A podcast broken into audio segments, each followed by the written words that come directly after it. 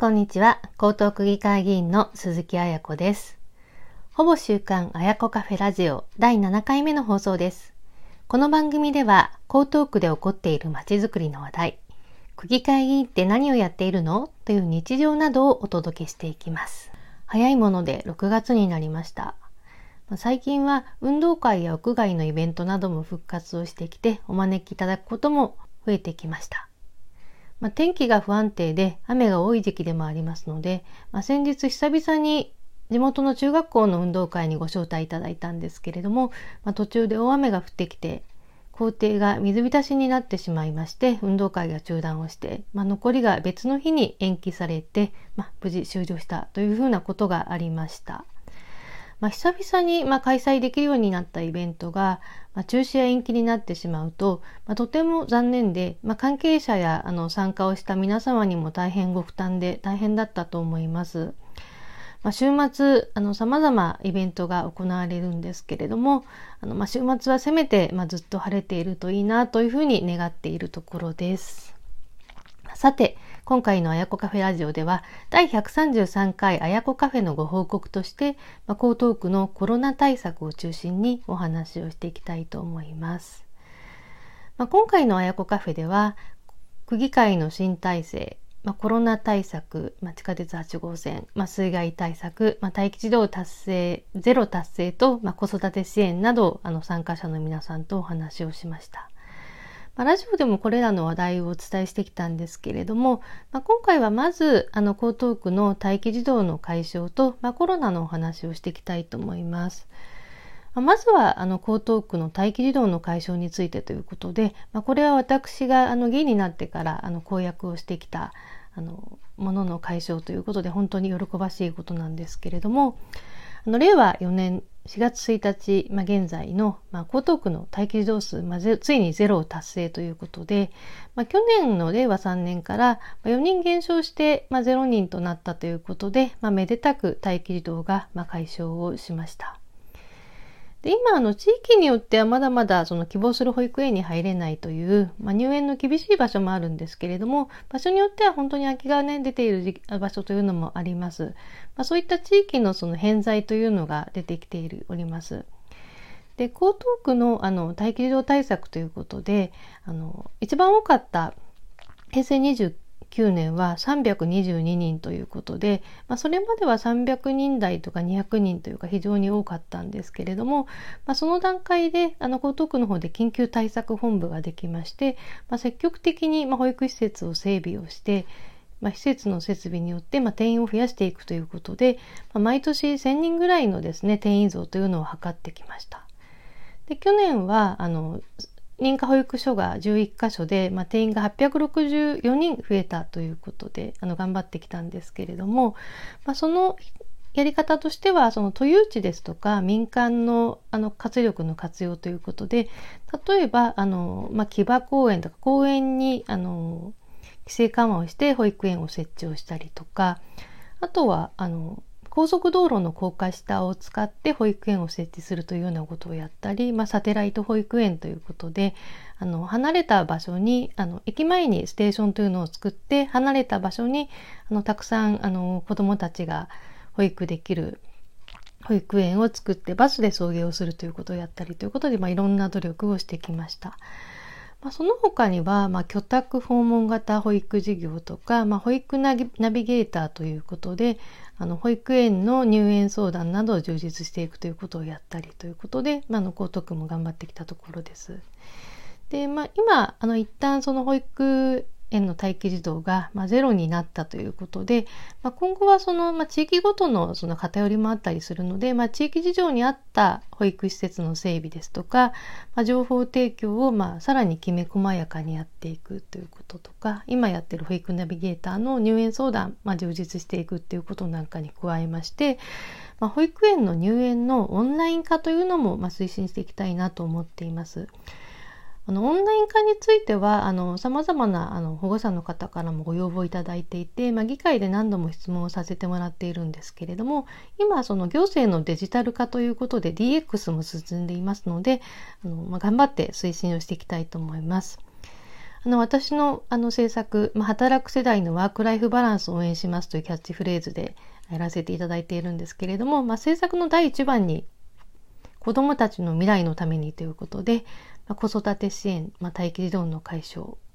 こうしたことをやっていくことで、まあ、仕事と子育ての両立ができる社会を作りたいというふうに思ってますので、まあ、ぜひこちらは推進をしていきたいと考えています。まあ、次にコロナ関係のお話です。ワクチン接種についてということで、まあ、江東区では66%の方が3回目のワクチン接種を終えまして、まあ、65歳以上の高齢者の方は87%が接種済みになっています。まあ、これは23区の中でもかなり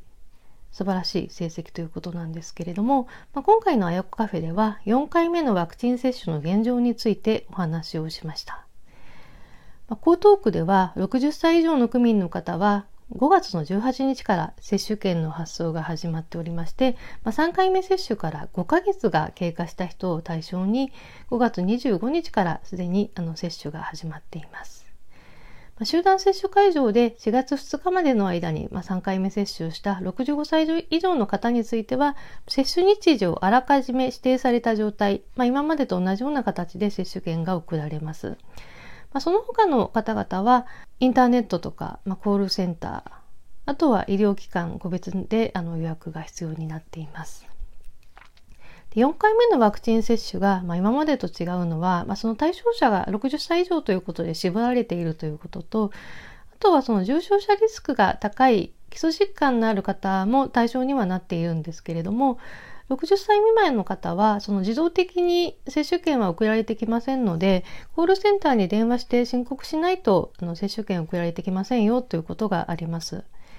で、基礎疾患に関しては、あの、まあ、呼吸器の病気とか、まあ、心臓病、腎臓病、肝臓病、糖尿病などが代表的になっておりまして、ホームページにもいろいろ記載があるんですけれども、まあ、高血圧とか、まあ、喘息とか、まあ、睡眠時無呼吸症候群とか、あの幅広くあります。で、まあ、基礎疾患の内容については、あの、ワクチン接種をするときに、まあ、予診票に記入をして、まあ、必要のあるときに病気や治療の状況を問診で確認するということになっておりまして、まあ、特に診断書の必要て、あの提出とかは必要はないということになっております。まあ、基礎疾患に、まあ、当てはまる方は、あの、ホームページとかもよく見ていただいて、主治医の方などがいれば、できればご相談の上で、接種券の発送の手続きをしていただくことをお勧めをしたいと思います。まあ、次にお話をしましたのが、まあ、脱マスク化ということで、まあ、これからのマスク着用をどうするかということについてです。マスクの着用について、ま国の基本方針が5月の25日に変更したことが発表されました。まあ、それによりますと、まあ、屋内では2メートル以上離れたところで、まあ、会話を会話をほとんど行わない場合にはマスク着用は不要である。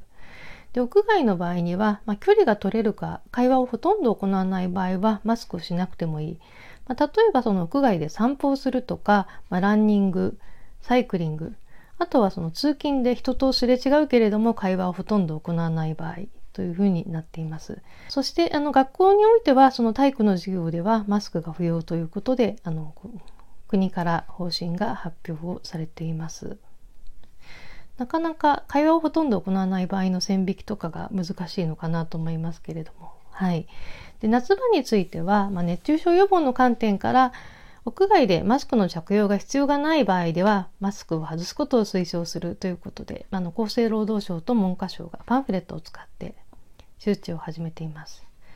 まあ、一方でその街の声ですとか意識調査の結果を見ますと、まあ、今後もマスク着用を続けると答えた方が9割近くいまして、まあ、国がマスク着用しなくてもいいというふうにアナウンスをしても、まあ、実際にはその人の目があったりとか、まあ、多くの公共施設や商業施設なんかでもマスク着用必要だよというふうなアナウンス変わってないのでまだマスクを取れる状況にはなっていないというお話をしました。